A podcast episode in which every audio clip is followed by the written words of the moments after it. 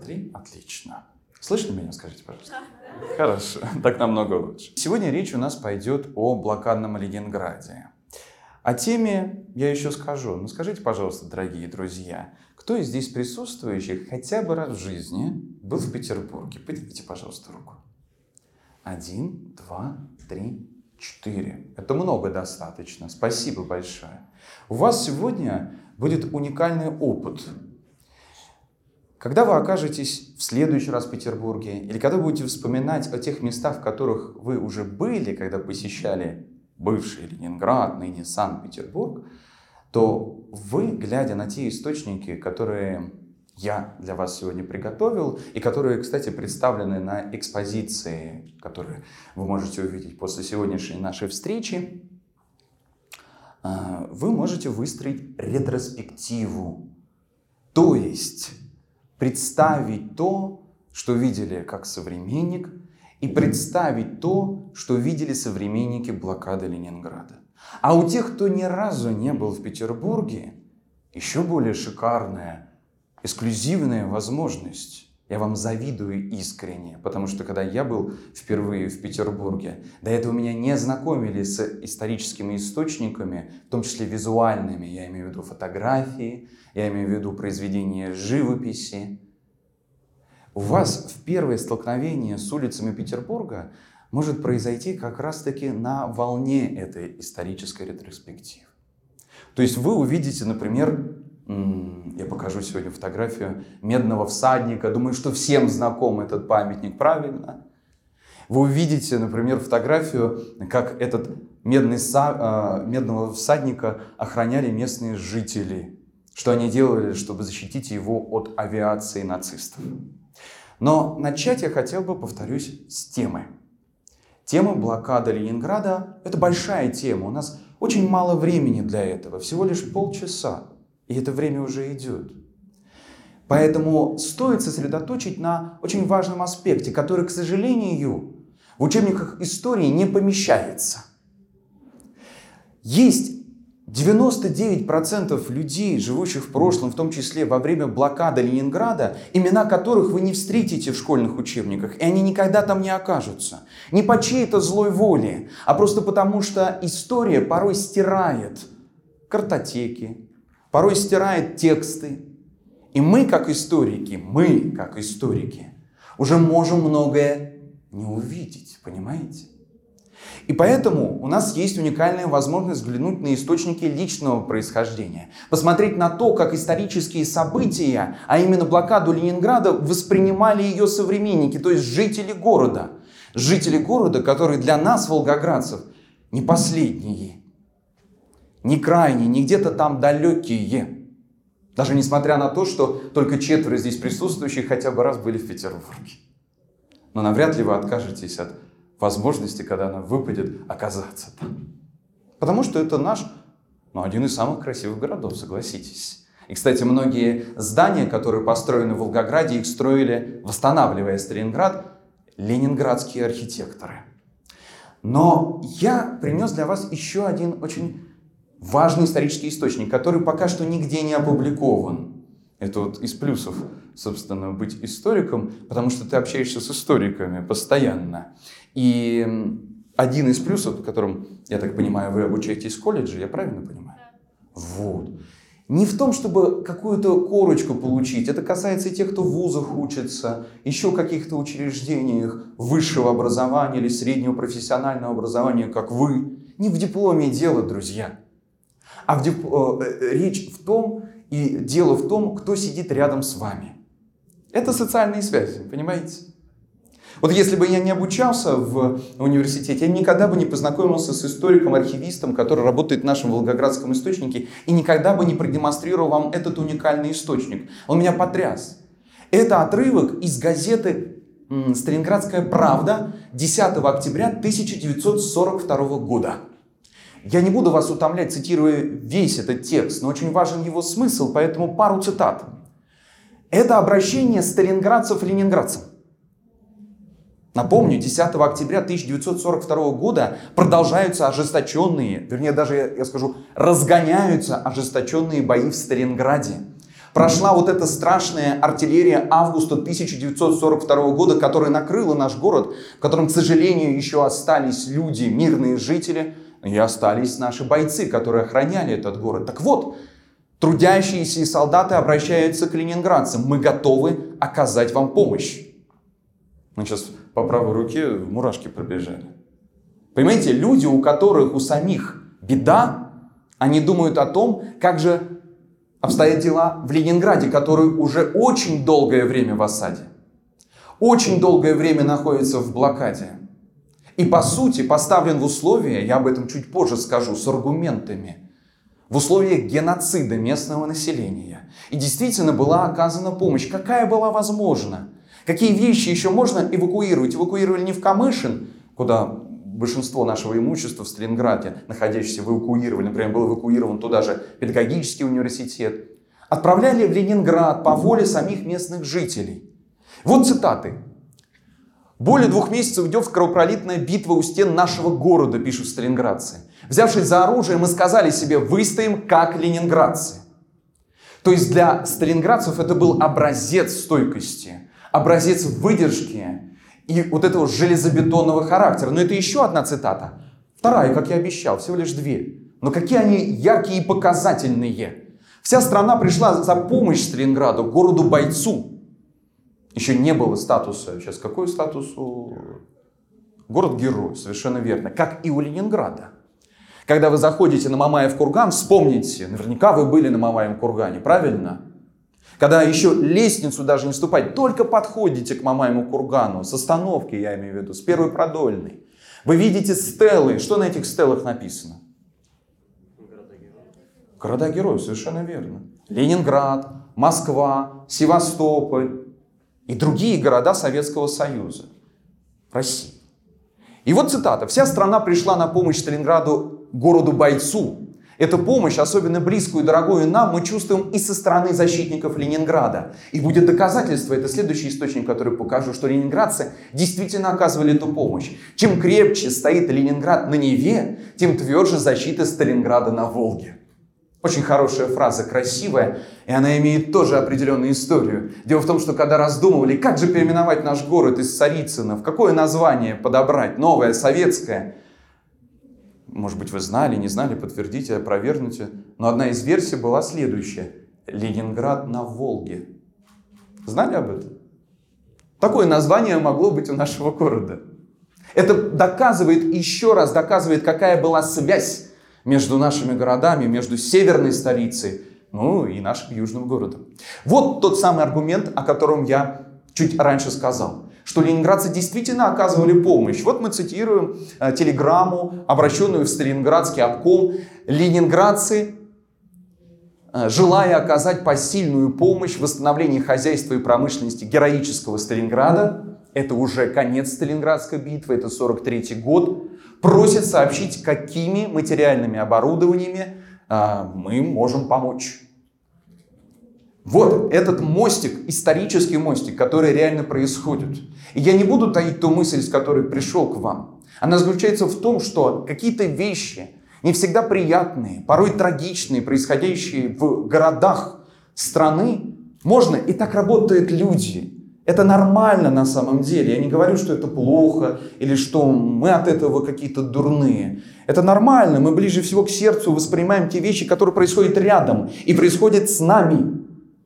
Но знание истории, исторического прошлого, вот это умение прокачивать свое историческое сознание, то есть уметь давать оценку событиям прошлого и настоящего, и характеризует вас как именно волевого человека.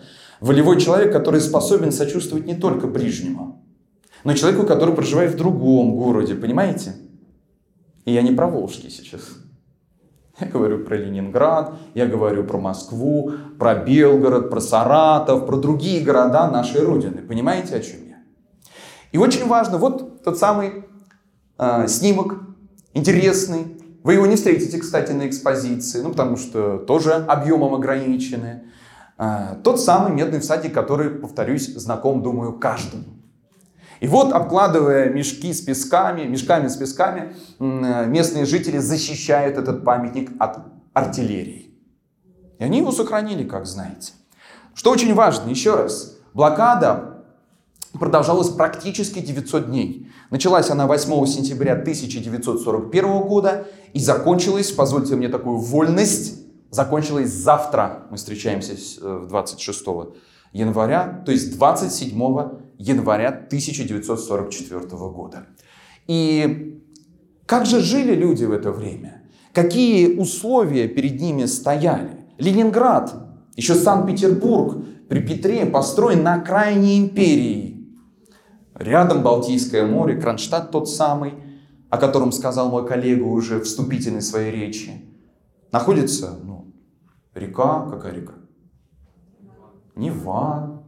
Очень э, большой выход, разные водные пространства. Это хорошо. Это красиво на открытках, это очень выгодно для города, торговые суда приходят в город. Но здесь эта география сыграла дурную шутку. Город оказался в блокаде, потому что его можно было заблокировать со стороны наступающей армии нацистов. И вот блокируется. В каком смысле блокируется? Не просто стоят танки, не просто стоят зенитные орудия, артиллерия и так далее, а блокируется транспорт, который привозит что в город? Припасы. В том числе боеприпасы, но и продовольствие. И когда начали давать оценку, а сколько же хватит на складах пищи, мы видим, это данные от 12 э, сентября 1941 года. Какими запасами обладал город Ленинград? Хлебное зерно и мука на 35 суток, крупа и макароны на 30 суток, мясо и мясопродукты на 33 дня, жиры на 45 суток. Еще раз, друзья, сколько дней продолжалась блокада? Практически 900 дней. Сколько еще раз? Молодец. Как тебя зовут? Варя. И вот, Варя, посчитай, я думаю, что все это сделают. Да? То есть сколько дней тогда пришлось ленинградцам проживать без этих запасов? Больше 800 по-прежнему, да? Мы остаемся в этой цифре, в пределах вот этих дней, достаточно тяжелых. И всегда встает вопрос, опять же, мы же про людей сейчас говорим. Человек – существо сложное. Сложное, потому что он, человек, способен быть и сильным, волевым, и слабым, разумеется. И поставленный в тяжелые условия, у него есть, по сути, два пути. Либо сохранить себя, насколько возможно, либо свалиться в пропасть, как говорят философы. Обозлиться, проявить только самые низменные свои качества. И здесь тоже нельзя скрывать. Люди – к сожалению, в городе появлялись и люди, которые так или иначе велись на нацистскую пропаганду. Слава богу, их было меньшинство. Рекомендую, кстати, если интересно через другие источники познавать историю. Редкий момент. Хороший сериал недавно вышел. Называется «Большой дом». Загуглите, посмотрите хотя бы одну серию. Там очень хорошо показано то, как жили ленинградцы во время блокады. Как они дежурили на крышах. Зачем вы на крышах дежурите? Что там делать? Ну и что? Видно город. Продолжите свои мысли. Да, ну, на самом деле было понятно, где он стоит, но можно было, конечно, увидеть, если он еще приблизится, правильно? Нацисты постоянно скидывали зажигательные смеси на, на город. Боеприпасы, которые, попадая на крышу, в итоге приводили к пожару в этом доме. А в этом доме вообще-то живут люди. Поэтому нужно было постоянно дежурить на крыше. И вы, кстати, на экспозиции, я вот запомнил, это 20-й факт, увидите фотокарточку пожарников, которые работали в Ленинграде. Было потушено, я тоже эту цифру сейчас запомнил, 13 455 пожаров. Представляете себе, за 900 дней. Это колоссальное количество. Каждый день по несколько десятков пожаров. И вот люди живут в этих условиях которые, по сути, невыносимы. Мы видим, что нормы выдачи хлеба на тот момент составляли следующие. По различным категориям населения. Рабочим 800 грамм, служащим 600 грамм, иждивенцам и детям 400 грамм. Ну, представьте себе вот сайку белого хлеба, который вы каждый день видите в магазине. Навалом стоит на прилавке. Вот одна саечка в день. Вот что полагалось ребенку в блокадном Ленинграде. Как нужно было сжать тот привычный уже достаточно сытый образ жизни. кратчайшие сроки. Как а, в одном воспоминании дети блокады вспоминали, что а, вот женщина пишет, что для нее блокада началась с новости о том, что в городе отключат телефоны и включат только во время окончания боевых действий. Она говорит, так и произошло. Она помнит этот звук отключенного телефона, понимаете? То есть, когда нет звонка, люди за это время отвыкли от него и от той пищи, которую они потребляли все это время. И тут нужно, конечно же, разобраться. Тогда что такое блокада? Подвести такой промежуточный итог, чтобы мы могли правильно использовать те понятия, которые постоянно возникают в средствах массовой информации, в ваших телеграм-каналах, которые вы наверняка читаете, в новостных сводках и так далее. Постоянно употребляются разные термины. Блокада, геноцид. Но мало, к сожалению, кто понимает, а вы, в общем-то, судя по нашему такому короткому уже диалогу, вы понимаете, что это означает. Но вот историки дают четкие признаки. Блокада – это нарушение нормального темпа жизни, которое заключается в следующем, это нарушение. Создание препятствий для продовольственного снабжения мирных жителей. Нет еды в городе, нет возможности доставить еду. Создание условий, при которых жители лишаются света, водоснабжения, а значит теплоснабжения и всяческих удобств. Тому, э, чему привыкли люди с годами, каждый из нас в моменте. И очень важно, что блокада – это искусственное нарушение этого темпа жизни. Не какое-то, что называется, с неба спущено, сознательно сделанное другими людьми. В данном случае, когда мы говорим про блокаду Ленинграда, ну, это сделала нацистская армия. И здесь же уместно употребить. И в этом призналась однажды, правда, несколько порой забывается это в средствах массовой информации и в научной литературе, поскольку по долгу своего ремесла слежу еще и за иностранной прессой, и за иностранной литературой статьями, которые выходят. Забывается, что в 60-е годы еще ФРГ признавала даже, что они проводили геноцид, то есть Германия проводила геноцид в отношении ленинградцев. Что такое геноцид? Тоже часто мы встречаем это понятие в средствах массовой информации. Но если быть кратким, вот я даже у себя, на, я веду исторический канал на YouTube, я вот решил пояснять за понятие, где делаю исторические выпуски по теме. Вот э, я сделал выпуск отдельно по теме геноцида. Что это такое? Потому что, повторюсь, употребляют это понятие направо и налево, но не осознают, что это значит. Если быть кратким, то геноцид – это сознательное истребление или создание таких условий, при которых умирают конкретные этнические группы. Вот если быть объективным, я еще один источник, пожалуй, приведу. Я его оставил, что называется, в заднем кармане пиджака. Это источник, который создает объективную картину того, о чем мы сегодня говорим. Потому что для изучения какого-либо предмета, исторического предмета, нужно смотреть не только то, что пишут на твоем языке, правильно? Нужно еще и брать чьи письма и воспоминания. Той страны, да? в том числе и нацистов. И вот в недавней книге одного из историков, который потрудился, собрал письма немецких солдат и опубликовал их в 2014 году было. Э, называется «В тисках голода», так книга называется. Очень хороший сборник статей. Рекомендую, в свободном доступе найдете. Э, можно будет почитать эти выдержки. Позвольте мне буквально несколько цитат. Это вот пишет один из лейтенантов, э, фамилия его Гейнц, лейтенантов дивизии группы армии «Север», которая, собственно, и должна была по плану Гитлера заблокировать Ленинград. Цитата коротенькая, которую он обращается к своей семье к своей жене. «Нас давно оставили, — пишет он, — в покое, а с нашей стороны для этого принимаются все меры. И результат соответствующий. Пленные и перебежчики все говорят, что положение в Петербурге отчаянное. Ежедневная норма хлеба составляет лишь 100 граммов. Вот те цифры, которые я показал Слайдом раньше, друзья, обратите внимание, мы говорим только про начало, по сути, блокады. Сентябрь, 12 сентября 1941 года. Только 4 дня прошло. Он пишет эти воспоминания 30 октября 1941 года, той же осенью. И уже у всех категорий граждан только 100 грамм положенных.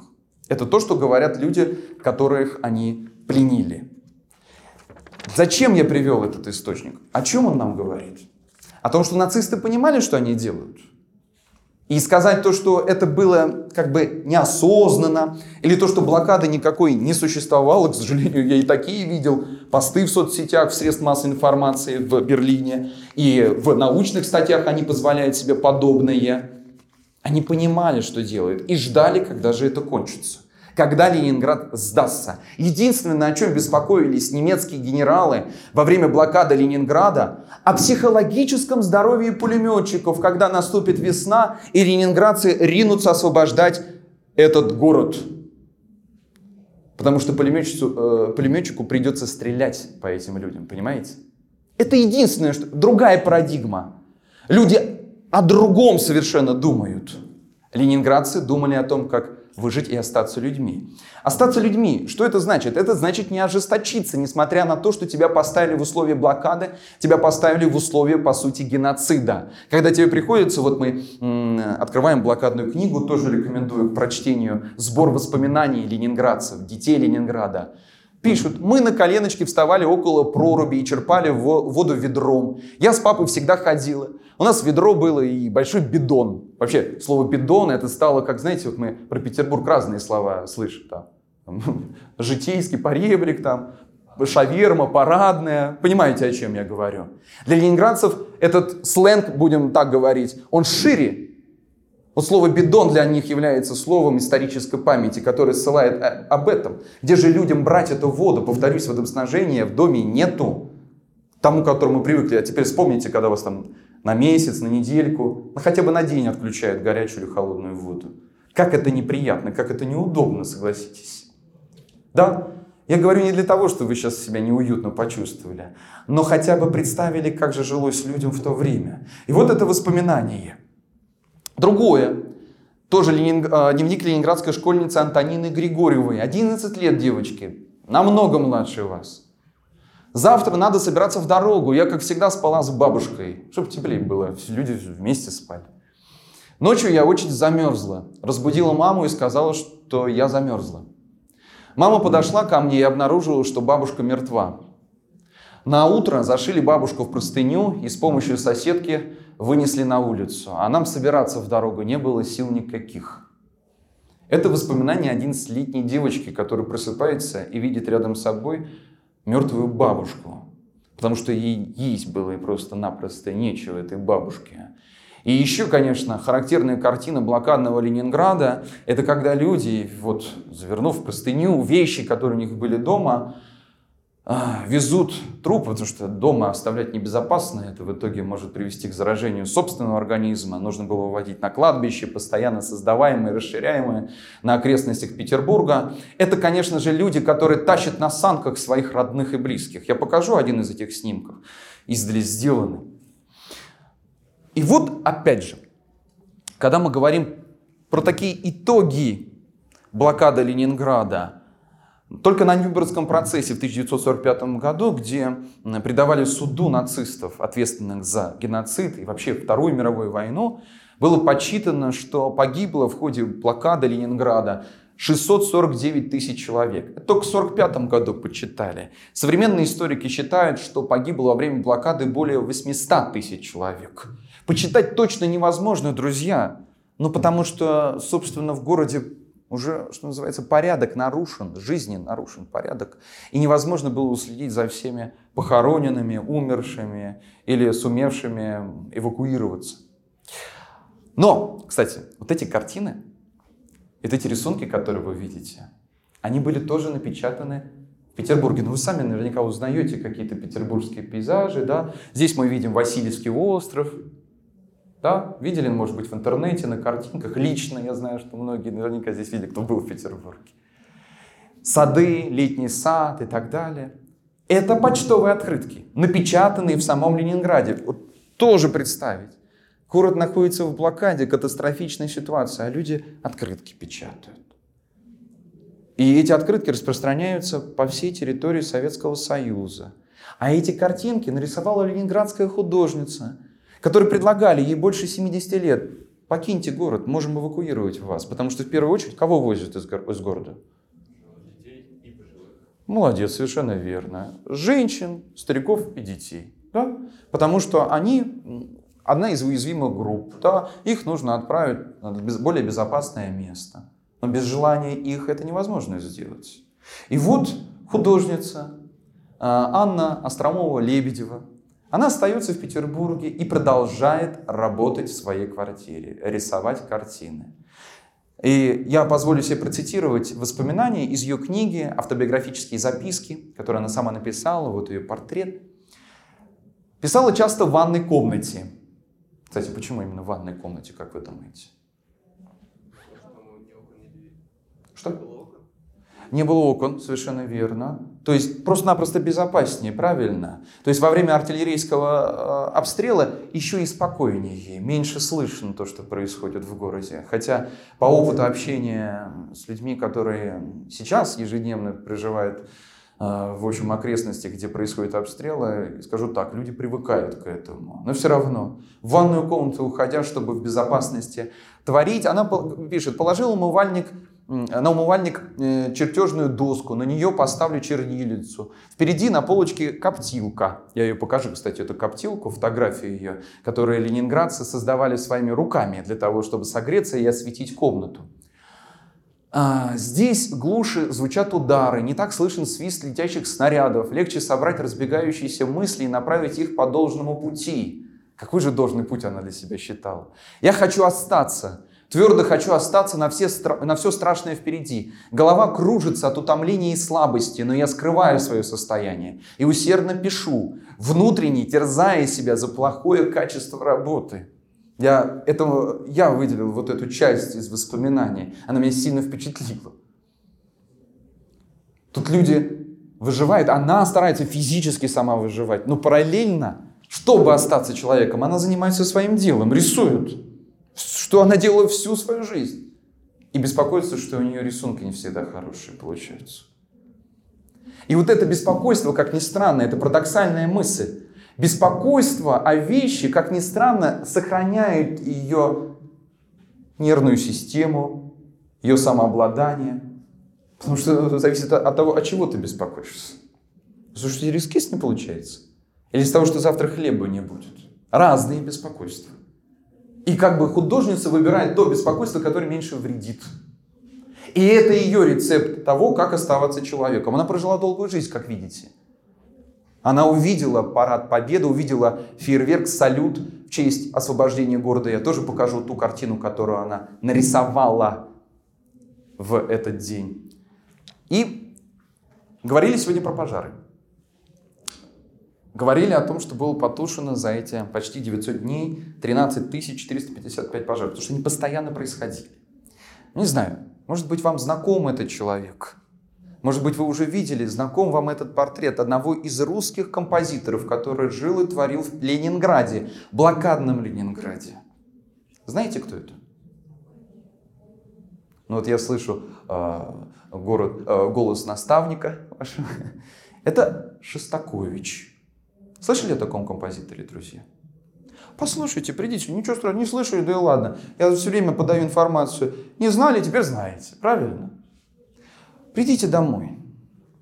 Хотя бы, ну, три минуточки, я сейчас не говорю всю симфонию прослушать. Как зайдет, как говорится.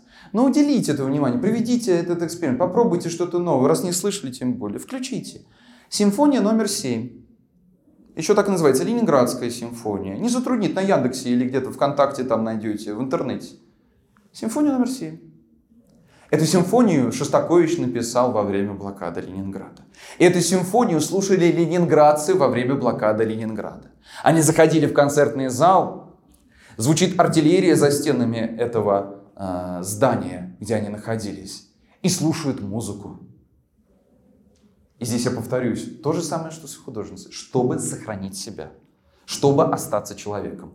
Заметьте, на голове у Шостаковича, на этом обложке журнала Time того времени, в 1942 году, когда весь мир знал об этом композиторе, весь мир знал о блокаде Ленинграда, когда еще, что называется, сохраняли какой-то Э, моральный, что ли, облик могли э, человеческое проявить и показать, вывести на главную обложку журнала, топового журнала в то время, да и сейчас.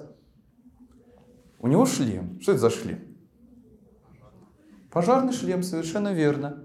Потому что Шостакович во время своей жизни в Ленинграде не только писал симфонию. Он как раз был тем самым дежурным на крышах ленинградских домов. И когда зажигательные смеси выпадали на крышу, он был тем человеком, который спасал эти дома. И вот его знаменитая фотография Шостакович, великий русский композитор, которого знает весь мир, в пожарном шлеме.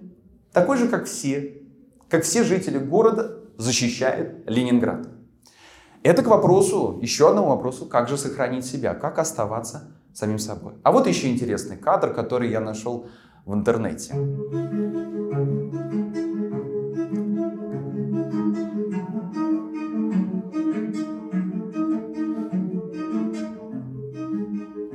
Это коротенькое видео, небольшой рилс такой, снятый в одном из главных музеев Санкт-Петербурга. В каком музее? Это Эрмитаж, совершенно верно, все это знают. И ведь у Эрмитажа во время блокады тоже была своя интересная жизнь.